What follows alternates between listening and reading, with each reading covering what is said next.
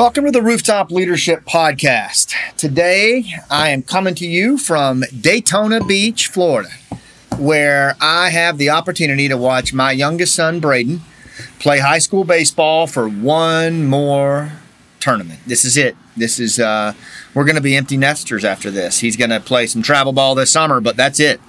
Um, all the boys will have you know, done their run in high school and, and will be moving on. And it's it's pretty poignant to be sitting here, uh, looking out at the water, uh, reflecting on raising three sons and the world that we live in and, and the world that they're going to inherit. And, and, and it really is the topic of today's podcast, which is Are we going the right way? Because that's something that I ask myself a lot, and I'm sure you ask yourself a lot. And frankly, it's something that I talk with my boys a lot is how do you know if you're going the right way as a leader? I mean, that's tough, isn't it? I mean, how do we really know? How do we know if we're doing the right things? In other words, what are the key indicators uh, to know if you are indeed reemerging back into the light. You hear me talk about this all the time. I do believe we are on the edge of reemergence from this very tough year plus as I record this uh, uh, of a pandemic and all kinds of social issues and challenges, you know, from polarization to distrust. I mean, there's so much going on. So how do you know? And I get this question all the time. I, you know, I, I coach and I teach and I train on purpose-based human connection in the corporate world, the military world, law enforcement, nonprofits and leaders are always trying to, to ask and answer that question. And I really empathize with you on that because I'm in the arena with you.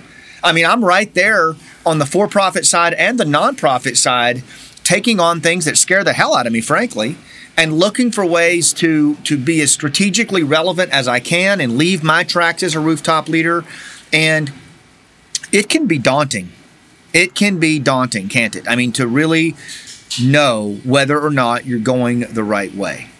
Um, so, today, what I'd like to do is I'd like to talk about some of the key indicators that might help you know if you are reemerging in the right direction, or if maybe you're going the opposite direction and you're actually isolating yourself or putting your organization or the people you lead um, kind of back down into the darkness. And again, Am I the uh, exclusive authority on this? Absolutely not. But but certainly my time, I hope, in uh, special forces, working in in trust depleted areas and, and at risk areas for many many years, and then multiple redeployments home, where I went through my own dark periods of reemergence. Uh, I do think that I can offer some insights into what you might be feeling now as a leader. I'll also just, it, I work with so many leaders, you all, I, across the public and private sector. I mean, literally thousands, that I would be foolish not to share what I'm seeing, and so that we can cross level that and share best practices and uh, blind spots and opportunities. So that's what we're going to do today. So the question again is, how do I know?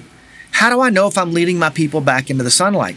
Uh, the other day, I was having a conversation with a leader in the financial sector, and he's a pretty prominent leader. He makes really good revenue. He's very well respected. He's very um, high level. He's an executive level, C suite level. He's been working this level for quite some time. And, uh, you know, of late, he's really just been landing on the chest cavity of his direct reports. I mean, just landing on them with all four feet. And by that, I mean really coming down on them hard in meetings and and not just coming down on them hard but then just staying there and continuing to kind of you know work them over in a way that is not helpful to the collective direction of the organization. Hold on i'm going to take a drink of coffee here. It's starting to have an effect on morale. It's starting to have an effect on a lot of things. And so i finally had you know as this person's coach I had to confront them and just say, "Hey, you know, I'll I'll I'll, I'll change the name, Jared. Uh, Jared, you know, uh, I've had several of your direct reports coming to me, observing and and and making observations and comments that." The way you're coming down on them right now, uh, they, they're not even sure if they want to stick around, and for sure they're just going to stop telling you what's going on because they feel like th- that you're shooting the messenger every time And Jared looked at me, and at first he was a little put off about it. I thought he was going to unload both barrels on me as well.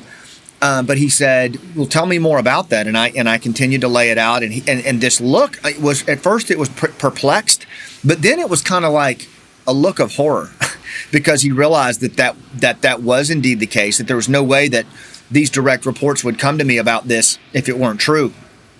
And you know what he said next? He said, "I didn't even know I was doing that." I didn't even realize that I was doing that.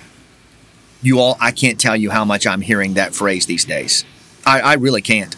I cannot tell you how much I am hearing that phrase these days. I didn't realize I was doing that. I'm hearing it from parents, I'm hearing it from coaches, I'm hearing it from executives, I'm hearing it from nonprofit leaders, from team leaders in corporate America. And it's this it's this just bewildered realization that the way they're leading is counterproductive and counter effective with what their goals are. So, what the hell's happening here? What's actually going on? Because it's really important that we recognize that this is a reality. And by the way, as you're listening to this, it could be happening to you, and it probably is. It, truth in lending, it is to me you know i've i've done some things in the last six months or so that have really been counter to the way i typically lead things have shown up where I haven't presented myself, my fullest self, my best possible self as a leader to my folks on my nonprofit team, to my for profit team, and, and my family and the people in my community. And, and, and it's it's episodic. It, it hasn't been consistent, but but still it's problematic, particularly in the low trust high conflict times that we live in. We can't afford that, you all. And as we come out of this reemergence, things are already tenuous enough, aren't they? I mean, things are already shaky enough. We don't need to make leadership missteps in how we reemerge that are going to put us at risk. And so, again, I go back to the question well, how do I know?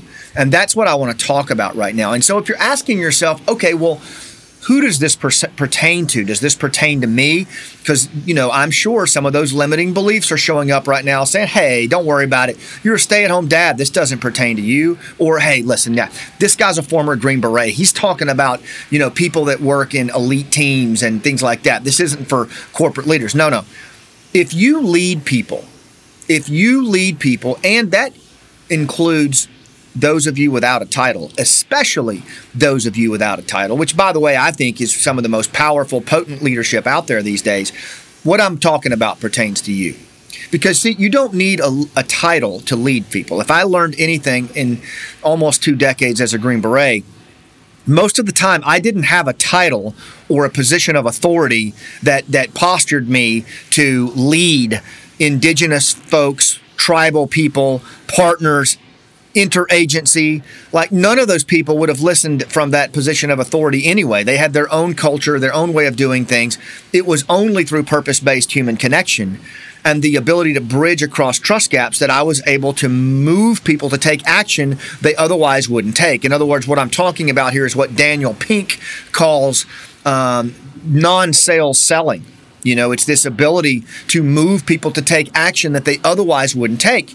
And in, and in his book, To Sell Is Human, Pink says, you know, eight out of nine business professionals today, they're not involved in sales, yet they are inundated 40% of their day at least with moving people to take action that they don't necessarily have authority over. And he calls that non sale selling. And something tells me in your arena, whether it's your life, your business, your community, your family, you are up against that. That's what I'm talking about. So, if that pertains to you, if you have to move people to take significant action that they otherwise wouldn't take, then this podcast is for you. And we want to dive into how do I know? How do I know if I'm leading my people back into the sunlight? How do I recognize the things that, you know, I didn't even know I was doing? Those blind spots. And and how do I run the checks? How do I run the metrics of performance and effectiveness to ensure that I am leading in the right direction? Let's start like I always like to start as a former soldier with looking at the enemy. Let's look at the enemy. The enemy of rooftop leadership, which is the ability to move people through purpose based human connection to take action they otherwise wouldn't take. The enemy of that is the churn. Now, the churn is loosely defined as that collective tension that exists externally and internally between us and those strategic human connection goals that we're trying to achieve. Right? It is that social tension that gets in the way of that. And there's really three components to the churn, and that's with churn with a capital C. The first one is the environment itself. It is the arena by which you live, work, and play. You know, the arena. We are all in the arena. Do you understand that? You may not think you are. You may not think you're in the arena, but you are in the arena. By definition of being a mammal on planet Earth, you are in the arena and you are competing every day for food, for water, for mates, to procreate. Those are all biological drivers. We can talk ourselves out of that shit all day long if we want to. But the reality is, at a semi conscious biological level, you are in the arena competing every day to survive. Now, in that arena is what I call VUCA. It is an environment that is volatile, uncertain, complex, crowded, and ambiguous. And it is getting more so every single day. And if we don't recognize that in our arena, then it will act on us in ways that we don't even understand. Next is the human terrain. As a Green Beret, I'm a big fan of understanding human terrain, looking at the humans, the relevant humans in our life, as if they were terrain features on a topographic map. And how do I navigate that human terrain in my arena to meet my goals on a daily basis? That's it. And the human terrain and the human nature that accompanies those human terrain components is absolutely critical. I believe that rooftop leaders need to understand the human terrain. Well, there is a component of the human terrain that really feeds the churn that really feeds this antibody to connection, and I call it triple D. It is distraction, disengagement, and distrust. Distraction is the goal interruption that we face both both externally and internally every day in this modern world. Is it is the reality that we are ancient brains in a high tech world. The disengagement is the lack of purpose that we have at both individuals and collective levels, organizational levels, and then finally, distrust is the lack of social capital, the lack of tangible linkages regard, you know, in, in human connection that are creating massive trust gaps all over our communities, our businesses, our nations. That's the triple D. And they're all at epic levels. They're all at unprecedented levels that are making it very difficult to do what we do. And then look, you add to that the uh, the internal component. The first, those two, the the arena of VUCA and the triple D of the human terrain, those are external. But there's also an internal component, and this is what Steven Pressfield, who coined this term brilliantly, is called resistance with a capital R, and that is the internal negative energy that shows up between you and these higher goals that you're trying to achieve in the world. The tracks that you're trying to leave are blocked by the self sabotage that shows up every day. That's the churn, boys and girls, and it is the enemy of rooftop leadership. And if we don't understand that it is there every moment of every day in what we're trying to do, then we're deluded.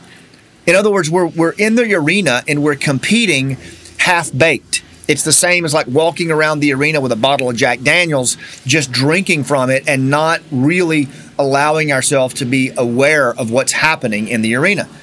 If we don't understand the operational environment, if we don't understand the churn and how it shows up both externally all around us and internally inside us, we are irrelevant. We are not competitive in the arena. Now, you, there's a few other things I want to add to this as well that are in the arena and that is the last. And this is this part is really kind of part of.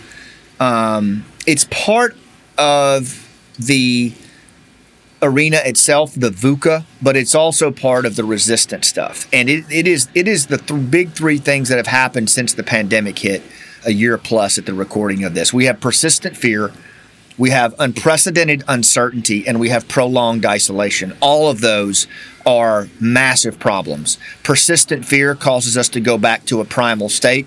And I think we're seeing that all over the place right now. People are exhibiting fear based behavior in a really, really strong way. And as my friend Mary Millsaps, the trauma interventionist, says, if we stay in the heightened state of fear long enough, it always gives way to the secondary emotion of anger. And anger, as we're seeing all around us today, makes us temporarily stupid. It reduces our aperture for finer perception. Uncertainty how much uncertainty is out there right now, right? The, you know, this goes back to VUCA, volatility and uncertainty. It's it's so much change. People are going through so much change right now, and as humans, as primal creatures, as ancient brains in a high tech world, between you and me, we hate change. We hate it, right? We talk about change and we can seek it out if we're trained and we're high performers, but the average human doesn't like change. It scares the hell out of them. And then finally is prolonged isolation regardless of where you come down on the pandemic, mask, no mask, or whatever, what I can tell you, and Ivan Tyrrell and other mental health experts from the Human Givens Institute agree with this, the degree of impact on mental health from this social isolation, this social distancing of the last year plus, are going to have tremendous, tremendous consequences on how humans connect with each other. It's changed us. All of the things that have happened over the last year have changed us. It's made it hard for us to reconnect, hasn't it? I had a, a, a very senior executive at, at uh, a, a top 10 bank say to me, I don't know how we're going to come back to work. I don't know how it's going to go because people are in such different emotional states right now. Some people want to come back, they can't wait to come back. Some people are afraid to come back. Some people still have at risk family members or they don't trust the vaccine. Um, and how are we going to do that? How are leaders going to take this very different state of people and bring them back together. Uh, it is going to be a Herculean challenge. And if we look at the studies from the 1917 Spanish flu, we know that it was least at least a couple of generations before leaders were or people were were kind of back on the same page. And there is just this kind of cumulative mystery in, in ra- uh, enshrouded in every single person that we're going to encounter, isn't there? You know, I tell people all the time, you know, just going up to a veteran and thanking them for their service has all kinds of different outcomes. I mean, when you look at a veteran from the infantry in the Army, you look at a veteran from the logistics element of the Air Force, a pilot from the Navy, and a, a Marine Corps special ops, they've all had different journeys it's a cumulative mystery. Yes, they've all served, but to think that they've all had the same experience is amateurish, right? They've all had some have been severely scuffed up and have trauma that you don't see, and they're one step away from checking out. And then others, you know what, are just fine, but they're undergoing some minor stress from transitioning out of the military. And others are just super high performers that don't need anything.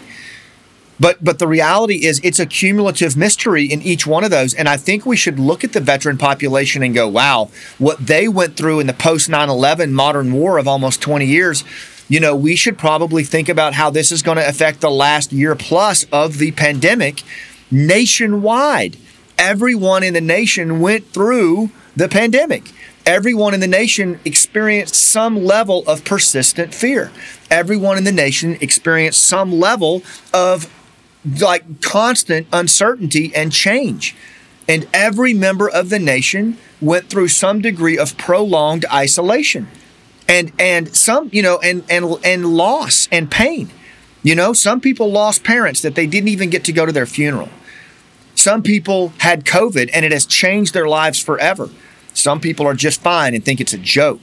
But the reality is all of those people are in our arena and we can't just look at them because they had a different experience than we did and dismiss them out of hand. That is amateurish and irresponsible, yet it's what's happening right now. And we need that's so that's the first indicator right now is we need to look at when you ask yourself, how am I doing? You know, how do I know if I'm going in the right direction? The first thing we have to do is we have to make sure we're not in that trance like state of fear based or anger based behavior. How about that? And you've heard me talk, and if you haven't listened to that podcast, I recommend you go back onto the Rooftop Podcast menu and find the ones where I talk about distrust, bonding trust. I talk about the uh, the trance-like state that we're in. Listen to the interview that I do with John Bell because that's the first thing we have to do as leaders, you all, is we have to look at ourselves and go, okay, I need to understand enough about human nature to recognize that when we are afraid or angry for prolonged periods of a time and we go into these deep uh, you know these deep periods of, of emotional arousal that as humans we go into a trance like state. That is the you know those emotions are the body calling for an action based on external or internal factors. It's it's 250,000 years old. Hell it's a million years old and that trance like state is primal, it is semi conscious, it is tribal, and it can it is basically calling for the action of fight, flight, or freeze. It engages the sympathetic nervous system. It reduces our aperture for broader perspective and human connection. And as Ivan Tyrrell says, and I said earlier, it makes us temporarily stupid.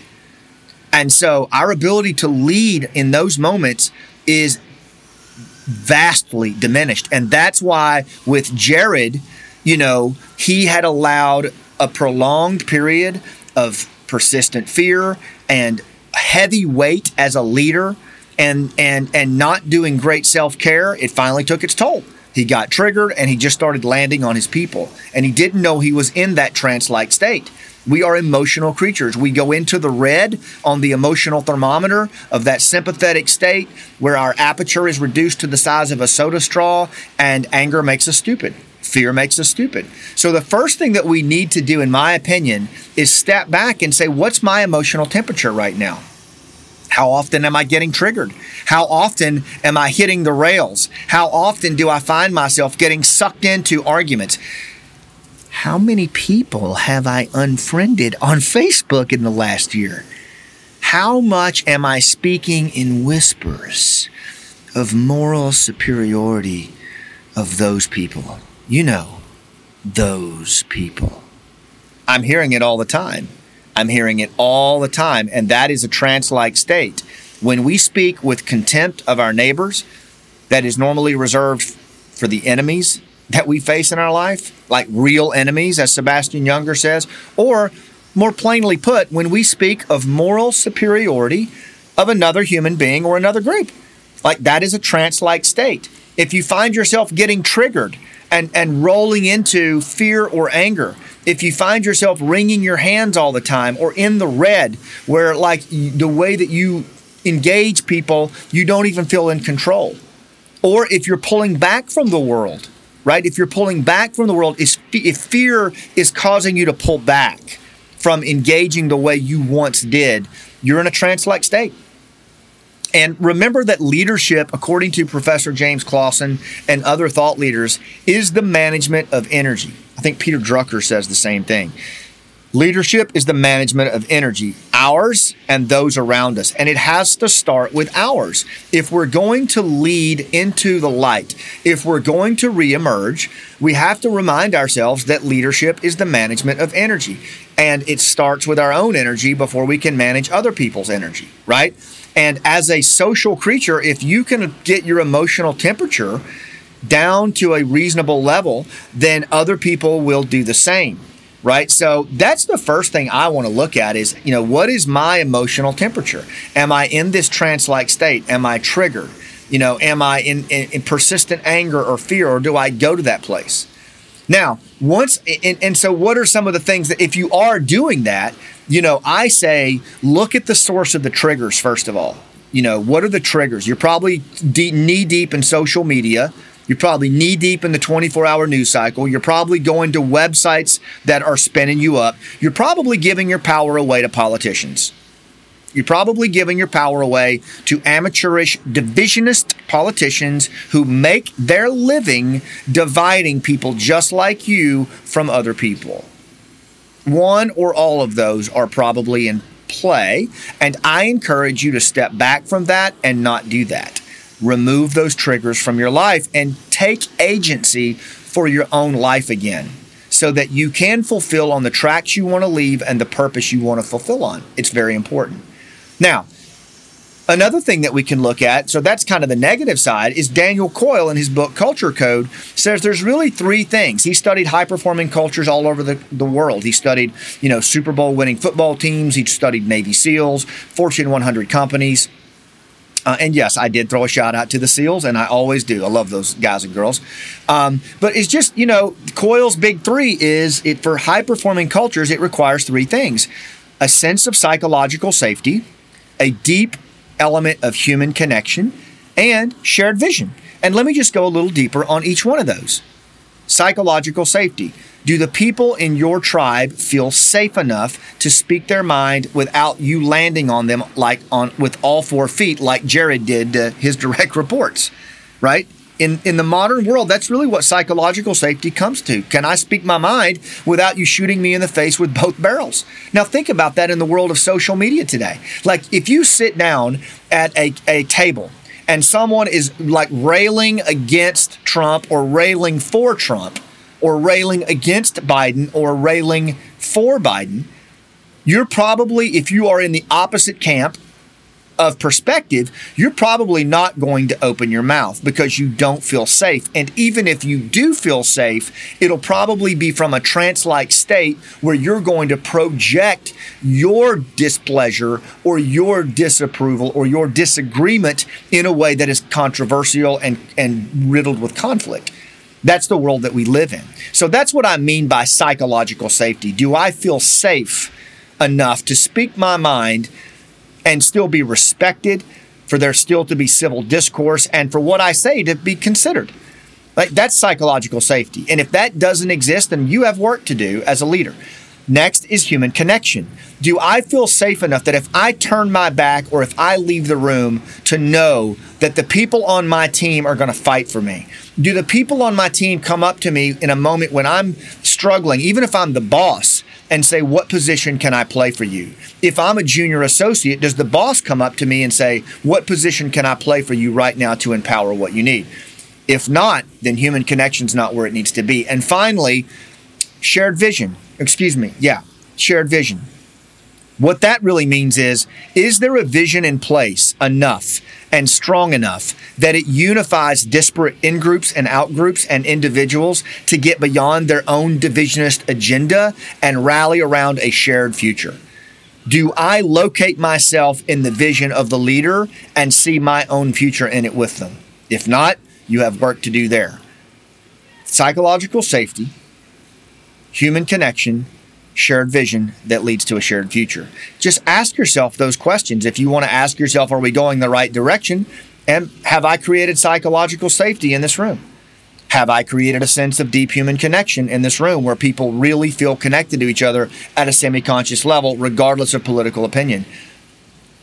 Do we all see the same vision and do we have a shared future in our hearts as we think about it?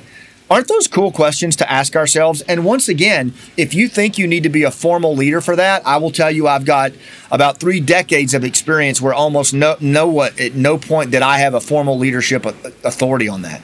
It was all by just moving by with and through the people I lead through using rooftop leadership, and you can do the same.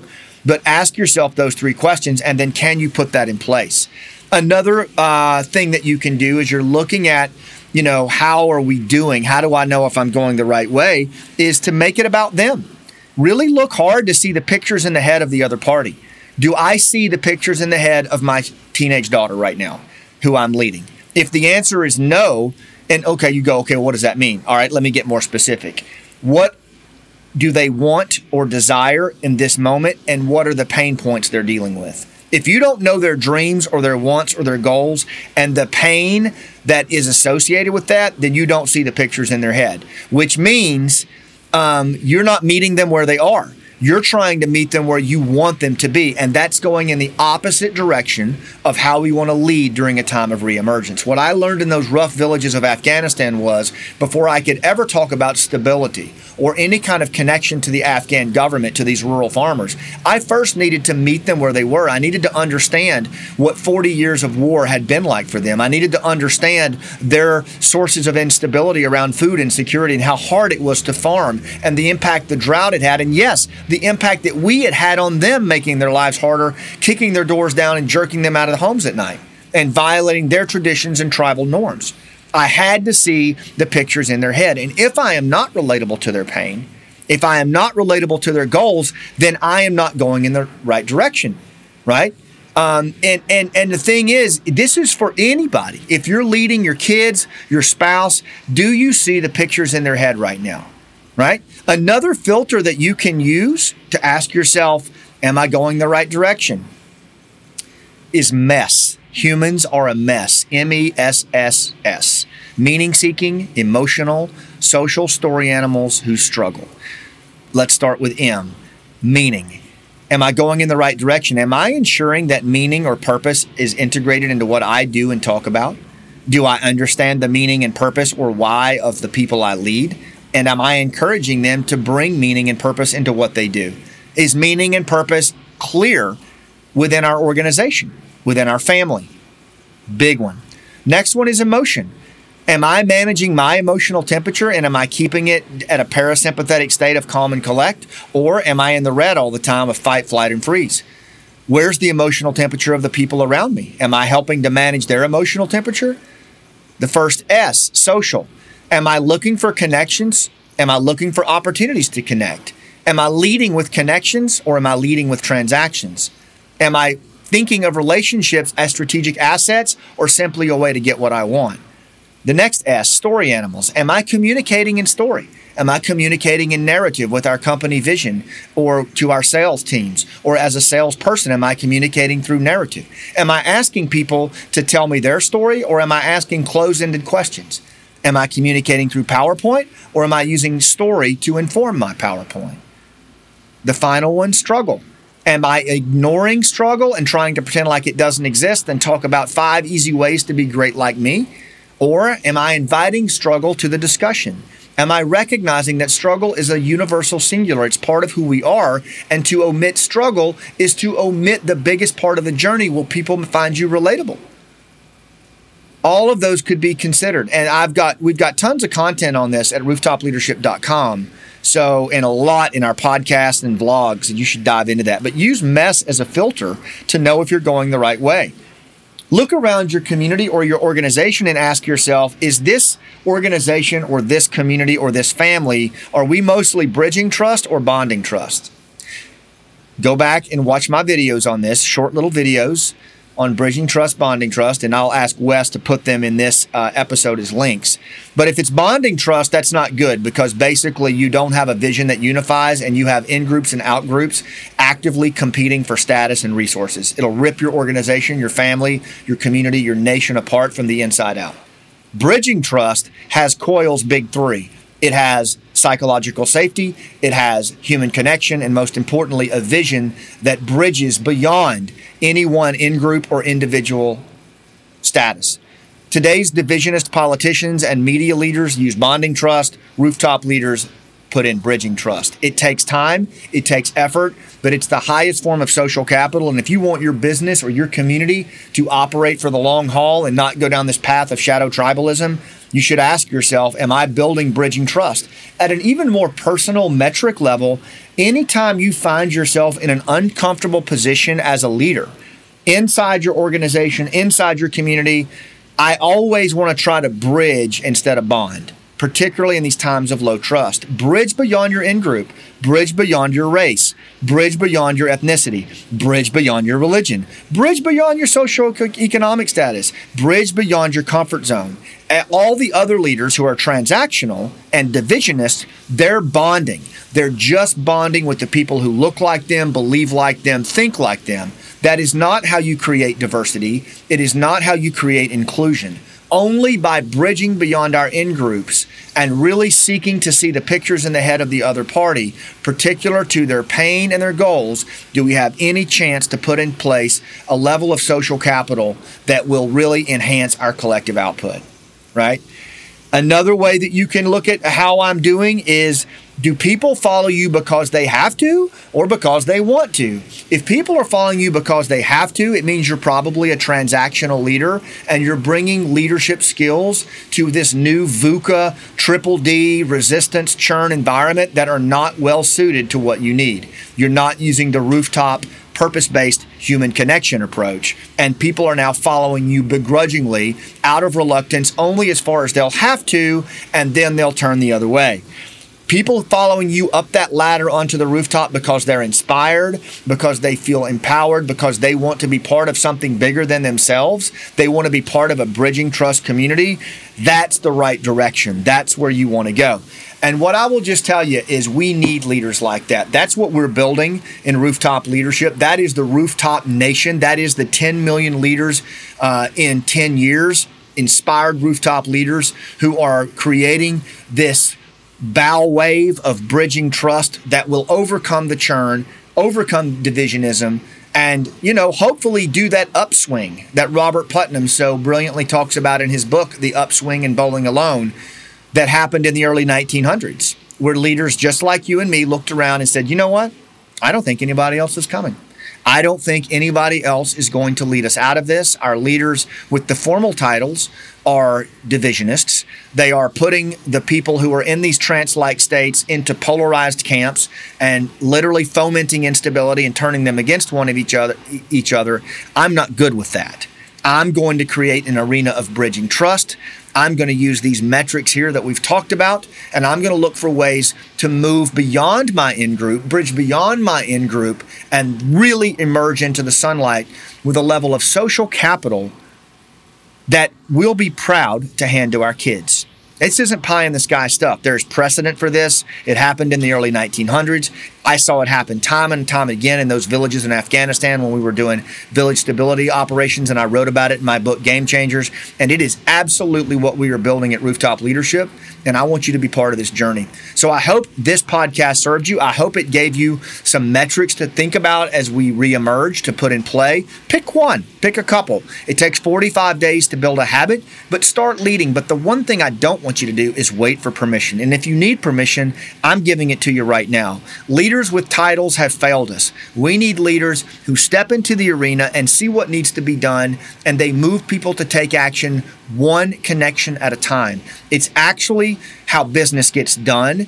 Strategic effects come from local actions, leaders who are trained. That's what we're doing at Rooftop Leadership. I want you to be a part of it. We need you. Thanks for what you do, and I'll see you on the rooftop.